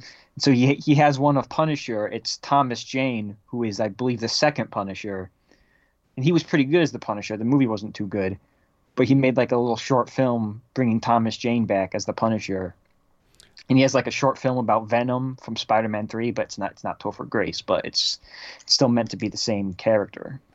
I've heard of that i haven't seen it though pretty good. And it was just just just because you said dirty laundry, and that's that, that's what it's that's what it's called. Um, and then by the end of that episode, the ragtag episode, I don't know if we necessarily have uh, anything more on that, but the end of that, we see um, that Quinn, the millionaire guy, who's uh, he's the one who, right? He's the one that shot Skye. Yep. Yeah. Fucking dick. he is getting ready to sell the Deathlok concept to the military. And I thought that's a nice twist. Um, it's really it seems reminiscent of Iron Man 3 so it's kind of interesting that I'm talking with with Liam about this here because that was basically one of the uh, the plot points of Iron Man 3 was selling the military on these things and once again it's the quote unquote bad guys who are trying to um, you know sell these these whatever Super soldiers. super soldiers thank you uh, to the military Of course. It's always the bad guys. Um, but that leads us right into the final episode of the season. Uh, in the third episode, we will be discussing which is Beginning of the End. Of course, the title is a slight twist on End of the Beginning, the episode right before uh, Captain America 2. Um, but uh, yeah, Coulson, May, Skye, and Triplet are uh, still being attacked at the base or whatever you want to call it, where uh, where death the Deathlok characters are made. And one of the things that we didn't really talk about too much um, was the whole Ward thing. And I, I said about a character flaw in him with regards to being super loyal to Garrett. But uh, in in the that one, Jeff Bell said the fact that he, Ward is being pulled between two families here, basically, because he does have something of a loyalty to Coulson and the team, and that's why he can't bring himself to flat out kill um, Fitzsimmons and instead just shoots them in the pod, you know, out of that shoots them, but shoots the pod that they are in into the bottom of the ocean. Oh, hey, hey, Paul. Yes, Hey, sir. I have a I have a note on my whiteboard here that the next time we talk, we didn't mention that the Fitzsimmons thing about about them at the bottom of the ocean on the last podcast. So we need to mention that. Go ahead, continue. I just want to. I wrote that down. So, for those unaware, here's the story of that because uh, Ellsworth said before about airing dirty laundry. So, I will air a bit of my own dirty laundry here. Um, we did this entire, as I said before, we did this entire episode previously. Um, we're hitting on some of the same points and we're coming up with new points, which I absolutely love we did the entire episode and did not talk about Fitz and Simmons once. I think we may have mentioned them like in passing, but we didn't talk really a single thing about them. And we said, oh, then you know when we when we do see you know the beginning of season two, because um, as I said, it's going to be Liam. The plan is Liam and I for season two. Probably going to have Ellsworth on at the very beginning, maybe feature him and some other people throughout as well. Um, but we didn't mention them, so you know we said about wanting to to talk about them, and Ellsworth made a note because I kind of challenged that he wouldn't remember and I wouldn't remember. I didn't know if Liam would remember, so Ellsworth, of course, calling me out on my own podcast about a note that I made him write down, and I remembered to bring it up on my own. Yeah, you did. No, you did. You remembered. No, you remembered. You definitely remembered. I'm just pointing out that I remembered to write it down too because you know I followed through on on the order. You know. Yes, you did. Um, but so so what do we? Th- I mean, we get this is where we get the the Nick Fury return is with this storyline. Um, and you know, it takes a little bit between the previous episode and this episode where they uh, they're trapped at the bottom of the ocean. They being Fitzsimmons, and you know they're trying to figure out can we release the pressure and leave here, and if we do, you know, can we even survive? You know the the weight of the ocean, the amount of water that we might intake, you know, and drown us. Excuse me. Can we survive the fact that we'll just be floating in the middle of the ocean and whatever? they end up getting out, and this is the sort of return of Nick Fury here. They actually got Samuel L. Jackson, not just a cameo like he did earlier in the season, but a full on guest appearance here. Almost, I'm not going to say as much as Cobie Smulders as Maria Hill, but similar. He's he's featured throughout this episode. Yeah, and you're right. Are we just going to dismiss the fact that we finally get like my man has to wait till he's about to die to like profess his his pound love to Simmons? I mean, I I mean, I know that's your girl. I why did he have to wait so long? Like he shouldn't. He should have told and her right then. You know, at the very beginning, the first time he ever met her. Because how could you not fall in love with Jemma Simmons? Okay, so you know, as someone who's in love with her and is just a, a a man that you know is a lover, homie, don't wait, don't wait so long. And guys out there, if you're listening, like don't wait. If you're waiting, stop waiting. Continue. No, I very I, I agree. Shoot your shot. What's the worst that could happen? I literally was about to say the same fucking shit. I was gonna be like, shoot your shot. Okay, that's what I like to hear. Shoot your Sweet. shot. What's the worst that happens? They say no. Okay. Cool. Yeah, Cool. you're gonna be upset, but it's what happens. Because Uh, if the, at least then Hey. you know. Not Hey, knowing is worse than knowing. Yeah, and you know what? I'll have a new Chloe Bennet next week. But now all of this is interesting because as we found out um, uh, with, in the discussion that we did the last time, and he's he's being awfully quiet over there. Liam, you're not necessarily a fan of Fitzsimmons, is that correct? No, n- not not really. I mean, I think like you could have been fine with one of them.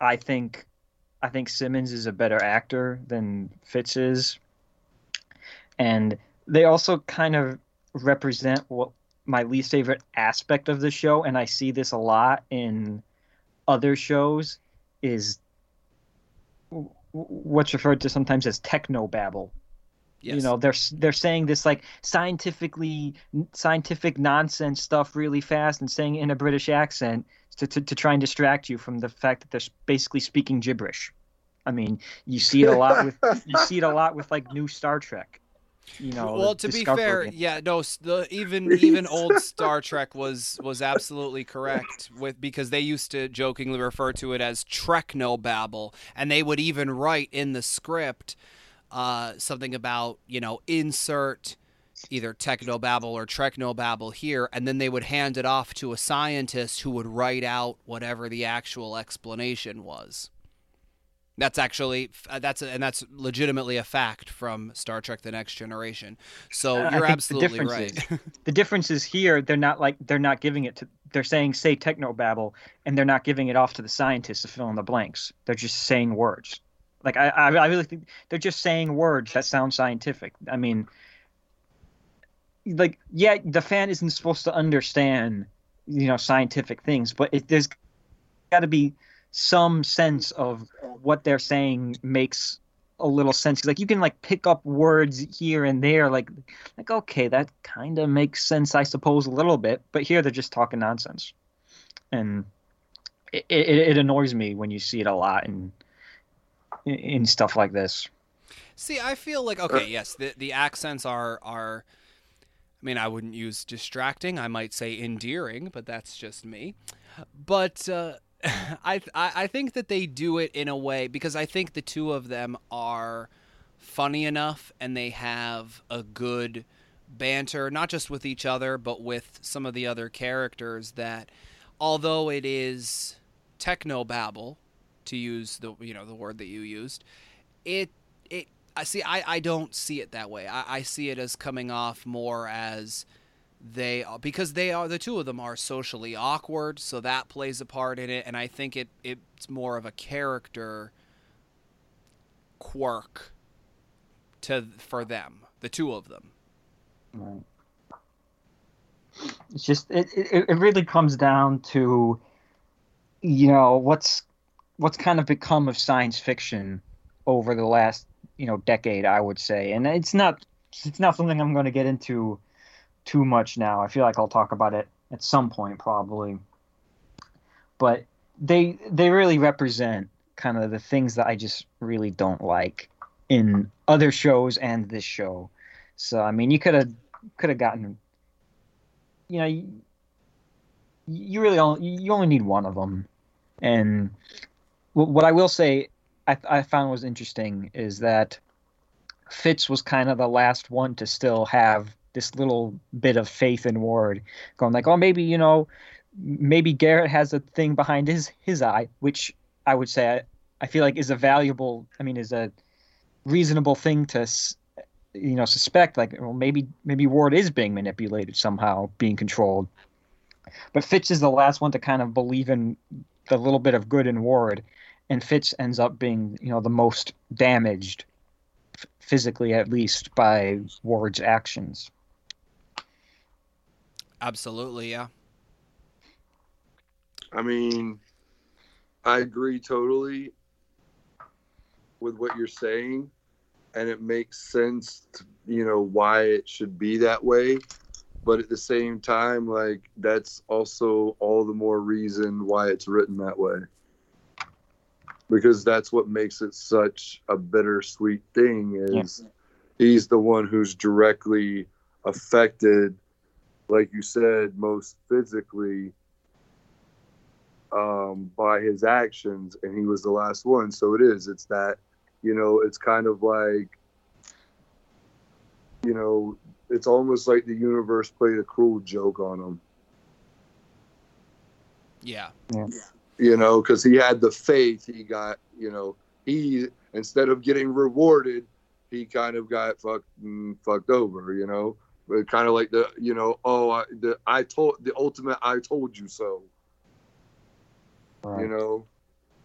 But at the same time, like you said, it, it's that go like we've we've broken down the different characters, and you know they all have these flaws. We said, you know, Ward has a flaw of being loyal. Well, he has a flaw of wanting to see the best in people. He has hope, and you know, call it what you will. It's his flaw, but that's part of that character, and that's also what makes that character, you know, enduring in some other moments because he has that hope or he sees that in people, and when it does come out, it is genuinely nice to see. And as Sayid Jarrah taught us in several early episodes of Lost, hope is a very dangerous thing to lose. Man, I love the Lost reference. um, Did you guys notice uh, in the earlier episodes when you were dealing with Victoria Hand, one of the like a- Shield agents that followed her around all the time was I can't pull his name off the top of my head, but was the guy who was with Aldo in season six, killed by Claire. no, You, you not? I was- know who you're talking about. I didn't realize that though. because two two others went to go get Sawyer. Two others went with Kate to go get Sawyer. There was the Aldo who was in season three, and then there was the the other guy who Cla- who Claire keeps alive and then eventually kills with the axe. That guy was in an earlier episode of Agents of Shield playing Victoria Han- one of Victoria Hand's agents with her. Can't why can't I remember his Justin? That sounds right. The guy goes like, oh, I didn't realize that though. I mean, there's so many other crossovers that make sense. Yeah. You know, just thought it was interesting. that is. I mean, that's. I mean, that's cool for people like us, and you know, probably most of the listeners who would listen to stuff like this. That's the kind of stuff that is cool, and that you know, I like hearing. I like finding out that stuff when I listen to podcasts or when I watch something and see something I never saw before. Or somebody tells me something like that. So, I mean, I appreciate the information. So, thank you. Absolutely, yes. Um, another one of those like just I mean th- this whole episode.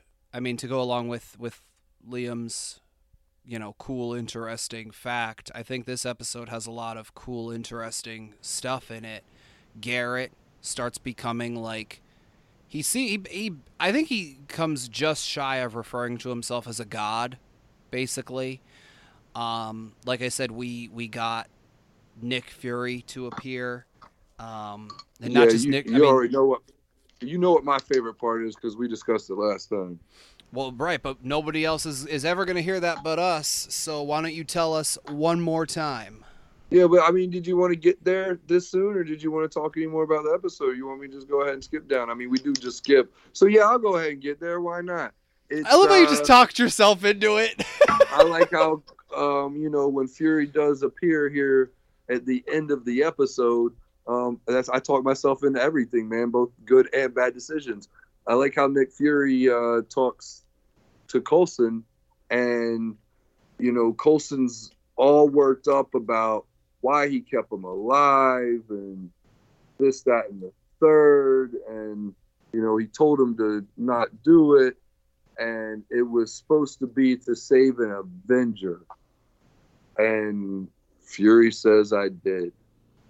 You know, and at that moment, there's this look. It's just, it's one of those moments that I, I hate to say you get a little choked up, but I might have got a little choked up because it was real. Like, you know, and he kind of, I feel like at that moment for that character, he kind of, his thinking shifts a little bit.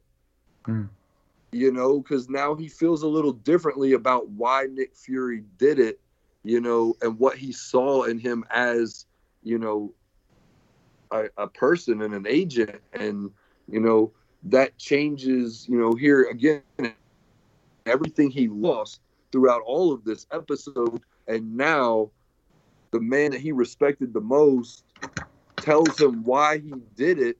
And, you know, basically he saved an Avenger, calling him an Avenger, and then gives him the tool box to build Shield back and wants him to, makes him the director. Mm-hmm. That's a huge, huge thing. And yeah. that really moved me. Like that, that, that was a perfect, just mwah, to the end of the episode. I like the, uh, I like the little exchanges between Fury and Coulson when they were both confronting Garrett you know Fury goes like, "You didn't tell me he was this crazy." I, I like the fact that uh, when it's Fury and Coulson on one side and Garrett and Deathlok on the other, and I believe Garrett makes mention of um, something about a, a match that no one thought they would ever see four, you know, two tag teams of four dead guys or something like that. Right. And you know, obviously, I thought there was a that was a nice little almost wrestling reference, but I just thought it was really funny that it's like, oh yeah, that's right, all four of them pretty much, you know, are dead like at this point. True. Then, and then Coulson and then uh, Garrett misquotes Nick Fury's one man, be like. and then and then Garrett will continue on, and Garrett's just like monologuing in the background, and then Nick Fury and Coulson are just ignoring him and talking to each other like, like you understood what I was saying, right? Yeah, I got it completely. And he's just monologuing in the background. I thought I liked that too. It was a great exchange. Yes, it really was. Now that you bring it back up, I, it was. And again, we got some of those. We got the. I think we get those one-liners from Coulson I like, but we got those him and Nick Fury and you know those just two characters together because they have that chemistry of being on screen together. When they get going that little banter and the way they interact is it's it, it really it works. And it's it's nice to watch. It's fun to see. You know it's good t- it's good television. And i just i mean I, i'm glad you brought that up liam. I, I forgot about that I, I definitely like that one where he's just like, You've been doing all of this because you missed out on like a word or whatever. I just, yeah, no, it was fantastic.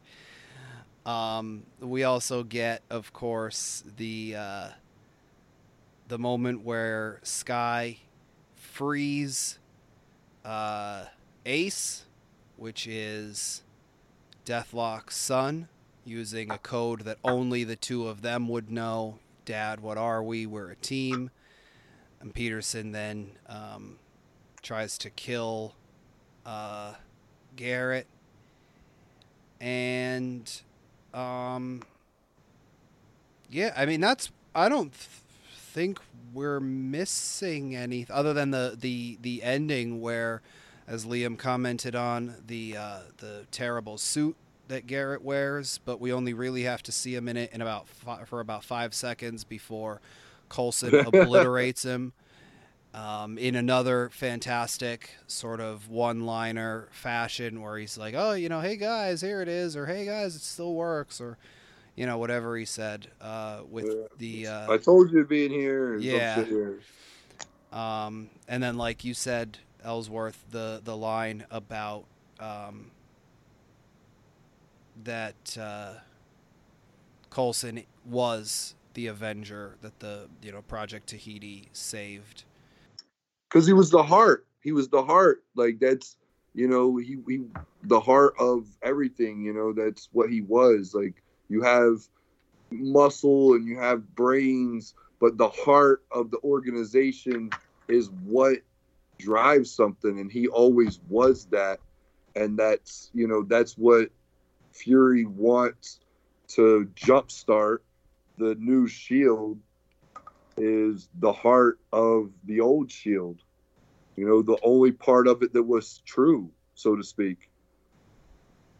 No, you're you're absolutely right, and and you know, like you said, he gives them the cube and directs him to well through the cube, directs them to um, what we find out is called the playground, uh, where they meet Billy Koenig.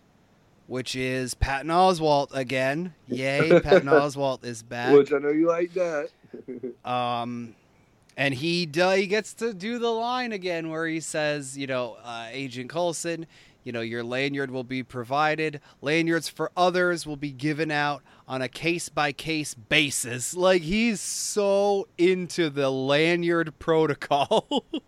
i love it though i love it though the consistency i love it Uh, and one of the last things we get is uh, Raina, who we didn't really talk much about Raina here. And I know Kevin is going to be very upset when he listens to this and there's not much Raina talk. Sorry, Kev.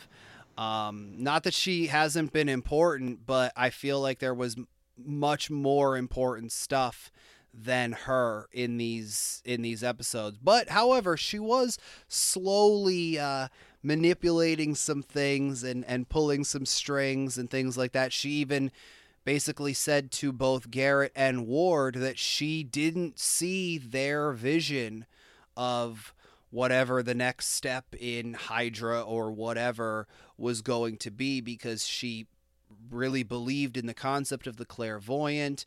She had other motivations for things uh, and whatever. And so um, I, I thought it was I thought it was a nice way to sort of set up what might be coming next for her. And one of the ways that they do that is the fact that she gives a picture of Skye to someone who uh, Wikipedia and I believe the press releases at the time only referred to this person as the doctor and and tells the doctor that she uh, has information on his daughter, meaning Skye.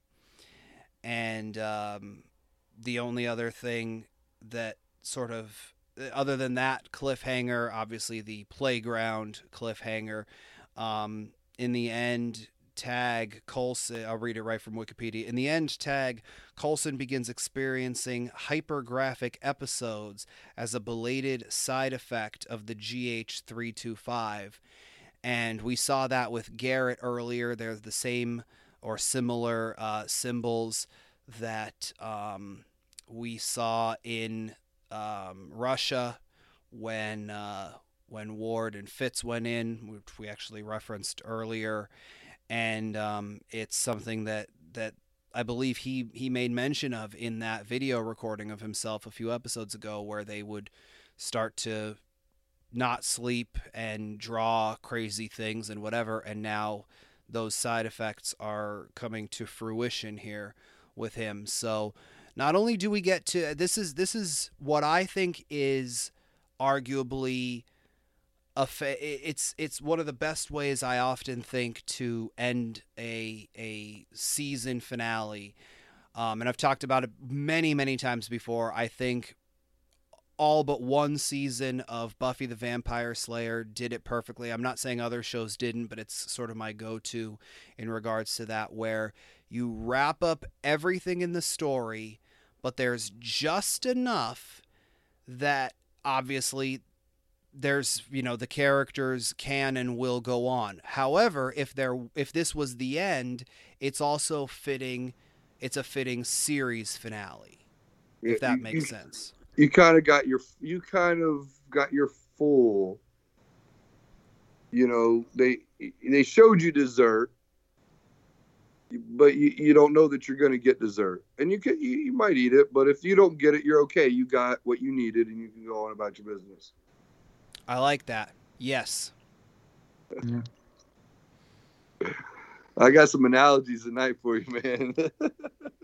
you are on your game tonight sir not that you aren't normally but you are on your game tonight I appreciate it. I feel pretty good tonight. I'm definitely, uh, I gotta say, you know, we definitely do a little re- late recording, and sometimes I try to be uh, as peppy as I can. But I'm in a really good mood tonight, and it's been a, a really good uh, night of talking with you, gentlemen. So um, I feel, I, I also feel a little more invigorated by this session of talking with the three of us. I feel, like you said, we covered some things we didn't and I felt like it made for a much better session of discussing Yeah. this. And as this being the end of my, you know, go here as far as like co-hosting with this first season and watching it as the first time, you know, not only can I thank you enough for having me, this was great.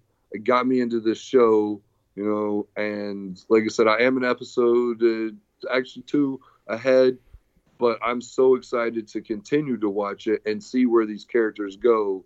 And you know, it's been been cool to be able to talk it, about it and chop it up and well so meet, let me meet other people. So I appreciate you introducing me to some of your friends. You know, since we became friends pretty much over the course of this, um, you've now introduced me to some of your friends and allowed me to, you know, chop it up with them as well about I Uh, mean, it's I've said this before, both both on mic and off mic. I I absolutely love when people that I like talking to end up liking to talk with the other people that I like talking to. I could have worded that better, but one of my favorite aspects of doing any of these shows, whether it be Paul and all, Lost with Friends, Wrestling Renegades when we did it, uh, or MCU and me. Um, I have two very good friends who were my co-hosts on Wrestling Renegades. They have still, as far as I know, they have still never met in person. They talk more with each other, I think, than either one of them talks to me now. And I don't mean that as any sort of knock. It's just how it is. They've become very good friends, and uh, you know, uh, I love sit as much as I love hosting the shows or co-hosting the shows and contributing to the conversation and whatever. One of my absolute favorite parts of doing any of these shows is when you get two people on, like the two of you, who you two can go back and forth, and I get to sit back and, and be a fan of the show because I'm a fan of you two, and I'm a fan of anybody that I've ever had on the shows. That's why I have them on the shows. So when I get to be a fan of my friends talking to each other, whether they've just met or whether they've also known each other for years. That's my absolute favorite thing. I love the things we talk about, but I love getting to hear my friends talk about the things that we love. And so um, I am very excited for what comes next. I, I have to ask, though, I'm, I'm going to set this question up and I'm going to ask it to Ellsworth first and then I'm going to and then I want Liam to uh, give his Be- answer. be- before you give your question, two seconds. Liam, we both plugged ourselves tonight with our other projects. Is there anything you'd like to plug? Oh, Because what? if you didn't catch that, folks, that was all his other podcasts. Make sure you check them out. That was I not that was not series. what I was going for. I know it wasn't, but hey, free publicity is free publicity. Let's go, Liam. Anything you want to plug? I'll I'll do my usual pluggings at, at the end. Not No, not much you. to plug. Go ahead. Go ahead. I Uh, guess there is, but w- uh, go ahead with your questions. So my my main question is this, and like I said, uh, Ellsworth, I'm I'm kicking it to you first, and then I would love to hear Liam's thoughts on this as well. So we get um, we we get left with several things here. So I'm gonna I'm gonna run through some of the things. I may not cover all of them, but I'm gonna run through some of these things that that we get set up that are potential for season two or or you know whatever in the future. Those being, where is Fitz? We don't really we don't really see him. We teased it a little earlier, but where is Fitz? Um, and sort of the fallout of the Fitzsimmons trapped in the ocean and you know the, the fact that they've admitted feelings and whatever. So we have that. We have the fact that they are now at the playground. We have the basic rebuilding overall of shield we have uh, this concept of Raina and the Doctor, the Doctor potentially being Skye's father, and we have Coulson experiencing these uh, side effects of the GH325. So basically, my question is out of these things, and maybe some others that I may have missed, what intrigues you the most going forward? What, what out of these are you looking forward to uh, seeing unfold the most? I mean, well, you, we kind of end. I mean, we, we definitely end with the Coles thing, but we kind of end with, you know, just to kind of stick to this. We end with like the Coulson. Uh, it's Coulson May triplet. Doesn't it end with them kind of like we get a scene of just like a little bit of half the team at the bottom of the plane. I think Skye might be standing there. They're like, "What do we do?" And he's like, "You know what? Whatever it is, next or something." I feel like they even paused for a second, like because it was like a little like moment where they, you know, it's that moment of stance where you see the team they're kind of in a little U shape. Anyways, you know, we don't have, uh, you know, we don't have Fitz there so we don't know. I'm I'm I'm curious is to see how that plays out because all I know is he's not there. So that means he's still not okay. I don't know exactly what's wrong with him. I mean, I've gotten a small glimpse, but I'm not going to jump into that. But I don't know what's wrong with him at this point. I just know that he's not there.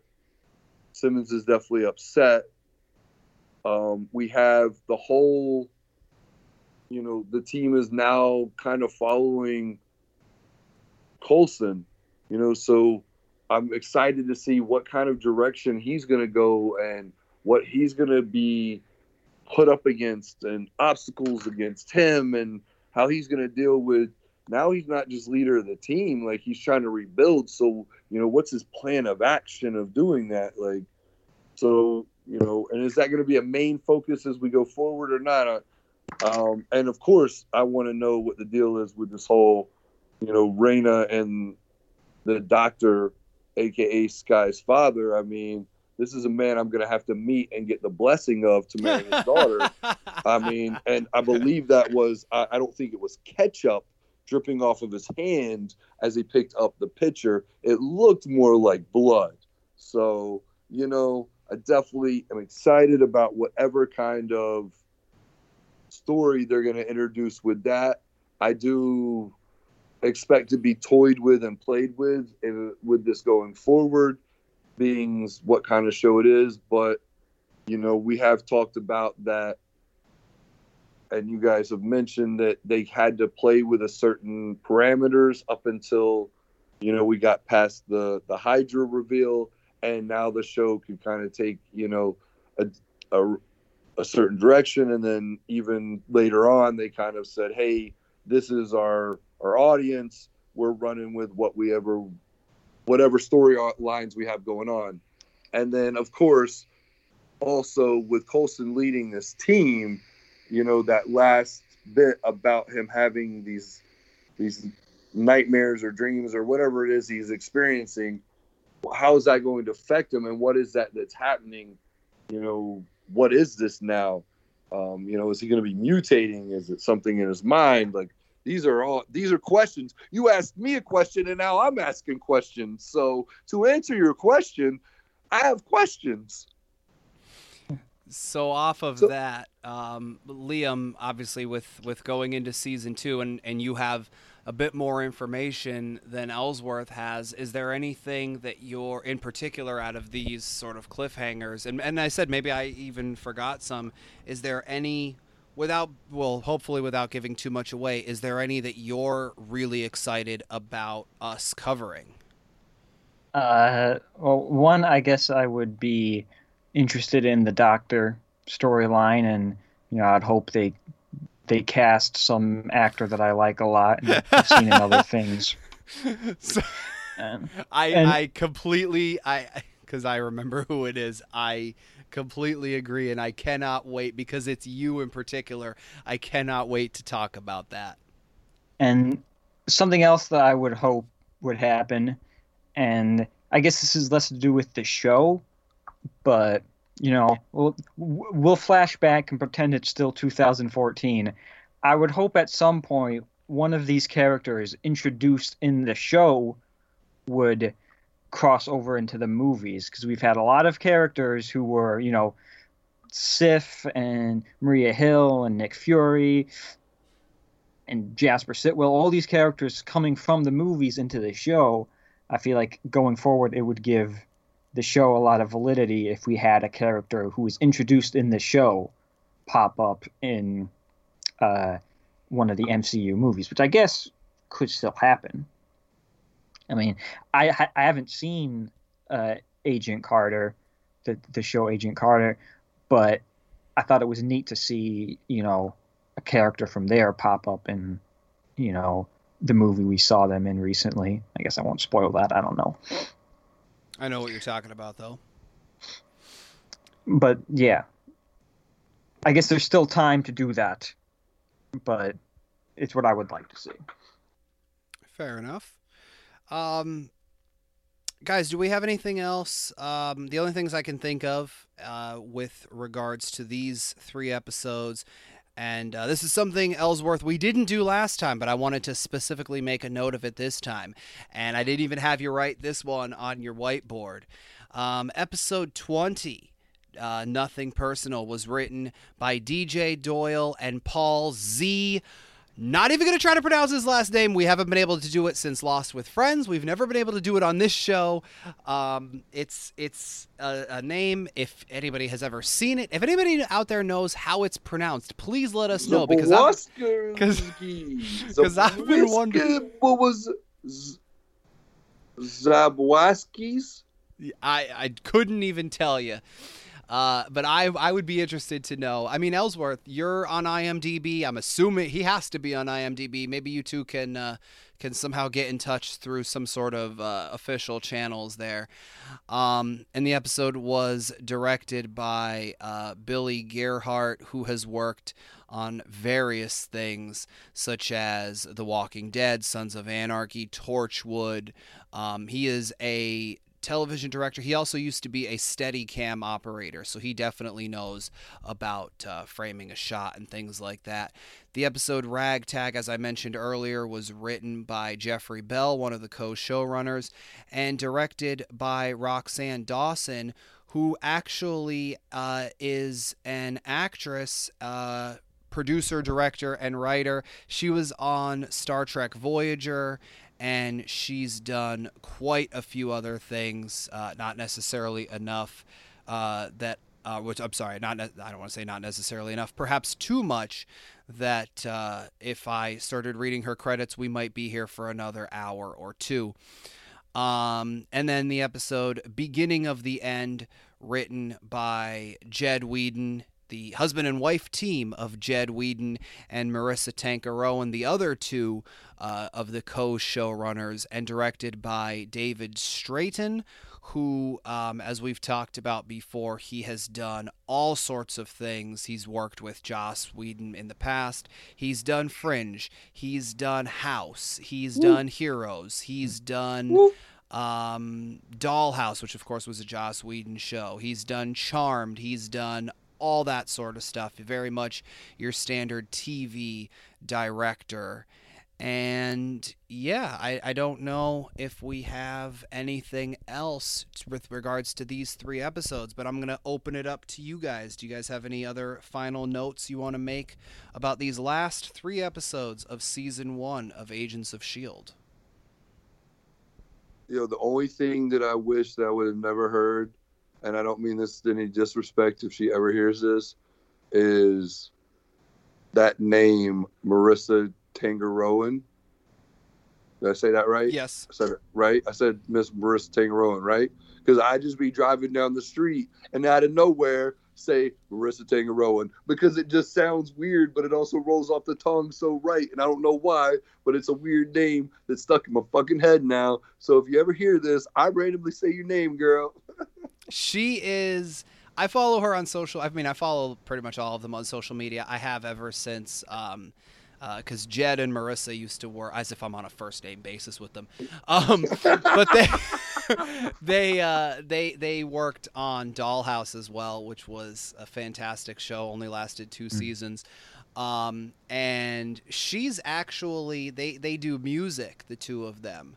And awesome. she is a fantastic singer. She is, I mean, the, the two of them are very good at everything they do, but they are very good writers, obviously good showrunners. Like I said, he he is amazing uh, with uh, musical abilities. She is an amazing singer. That is not what I expected her to look like. They are. They have a, a daughter who they post some hilarious things. Because I mean, you Ellsworth, you know, and, and Liam, I'm sure you know as well. Kids are very funny. Like mm. kids are very funny, and so they post yeah. things uh, on their social media about their daughter. And from everything I could see, they seem like they are fantastic parents as well. So I am definitely a big fan. And she's actually cameoed not only in this show later on. Uh, you said about what she looks like. She has cameoed in this show. She's cameoed in in several other things that they've worked on as well. Um, but yeah, Oh, rightfully so. Um, Liam, did you have? But any... all in all, yeah, this was great. If anybody else out there, first time, hope you enjoyed it as much as I did. You're rewatching it, cool. If you just listened to this and you didn't watch it, go back and watch it, and then enjoy the ride. Paul, appreciate it. It's been great. The rest of the world. Yeah, Liam, did you have anything else you wanted to say about uh, the end of season one and, like I said, uh, into the beginning of season two? Uh, I guess uh, I don't know. It's it was nice to see. We mentioned it briefly. It was nice to see uh, Glenn Talbot, uh, that actor Adrian Pasdar. I think if that's been correct. Correct. You know, he was in Heroes, and it, it, I think that I believe that character is one of the bigger uh, comic book characters introduced in the show. There's a lot of original characters in the show, but well, so I that's I believe he's connected to like General. I think he's with in the comics at least. He's like the number two to General Ross, who interacts with the Hulk a lot.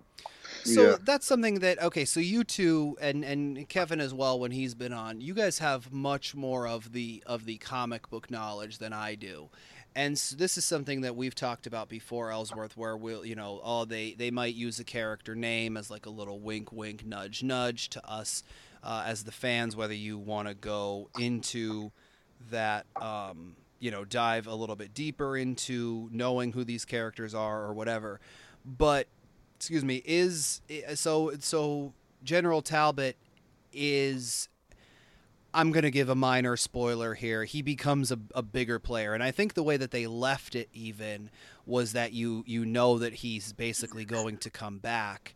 Um, so he he is a, a bit of a a bigger player in the comics, unlike some of the other characters that we've seen, or at least character names that they've used on this show.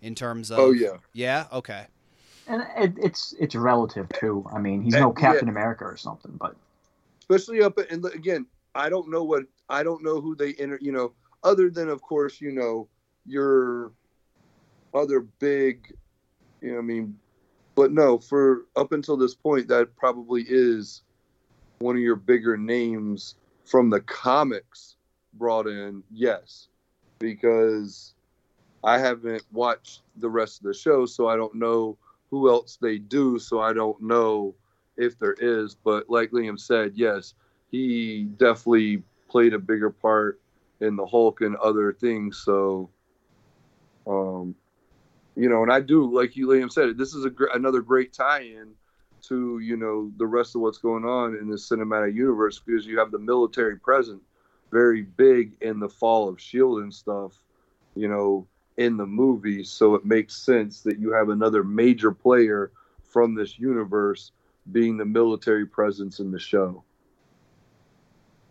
and it's good to see that it's it doesn't seem at least and again i don't know much about talbot from the comic book side. I, I, obviously i know more from the tv side.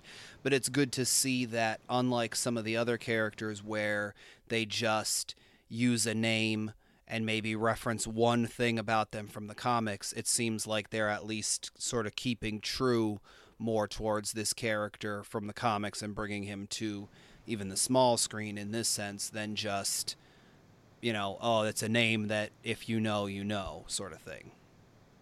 Mm. And I think Talbot would have been the perfect character to transition from TV into movies, especially since in the comics he has that connection to General Ross. So when you bring when, when you eventually bring back General Ross, you know, you maybe just have Talbot, you know, s- you know, sitting around in the background. You know, he doesn't have to do anything major, and it's not going to throw anybody off but you know the fans are gonna see that and recognize that and get a little kick out of it. And then and then the then the bridge becomes even a, a smaller, more realistic bridge between the movies and yeah. the show. No, and again, like you said, and it's played by a great actor from Heroes, another fantastic, awesome show that we both both agree that's amazing, especially for the first season. And he's uh and he is connected with the Marvel a lot. I, he does a lot yeah. of voice work. I, I, think he frequently voices Iron Man, if I'm not mistaken. Oh, that's that's cool. I could see that. Like I think in the le- like some some Lego stuff, he voices Iron Man. Like I know they've had like the Lego games, then maybe some of the animated shows he's voiced Iron Man or other characters. But yeah, he has done a, he has done a lot of voice stuff for Marvel too. I feel like. See, these two guys are full of so much information, uh, these little tidbits that I don't necessarily know. And it's one of the big reasons that I uh, love having them in my life. And I'm sure you all, as the listeners, love it as well. And to keep that going, you probably want to follow them uh, on the various social media platforms. And so, guys, where can they find you all across the internet so they can ask you these questions, um, you know, in your everyday lives? I'll go first since you're going to be leading into the next uh, show there, Liam. You can find the Electric Tongue Ellsworth Tallman on Twitter at the Magician. That is T H E M A J I S H N. And at Ellsworth Certified on Instagram and Facebook. Yeah, and uh, you can find me on Twitter uh, at Hazard Time. And you can also find me on YouTube. It's uh, youtube.com slash hazard time. And see, Liam says that uh, he he may not necessarily uh, have too much to promote. He posts a video on his YouTube channel every day, so definitely go check him out. I don't know when this I don't know when this came out. I mean, I don't know when this is coming out, but uh, yesterday, filming wise, I had day 1000, which was a pretty big, which is a pretty big update. I think it's one of the better ones I've done. That's awesome. Okay, now I got to check this out. Uh, for me, you could find me on Twitter and Instagram at JPGRB. You can follow my secondary Instagram at jpcs.pics. I do a picture of something every day. Sometimes it's food. At a certain point, I was doing the various t shirts that I have. Um, but yeah, I always try to post a picture a day and give like a little sort of journal entry, I suppose, of what was going through my head that day or whatever. Um, for Clock Shelves, you can find us on Twitter, Facebook, and Instagram at Clock Shelves. That's C L O C K S H E L V E S. You can support us by following us there, sharing our stuff, or throw some dough if you choose to do so at patreon.com slash clockshelves. That's C-L-O-C-K-S-H-E-L-V-E-S for this episode and links to the other podcasts that we do. The central hub for everything. Clockshelves.com. That's C L O C K S H E L V E S dot C O M.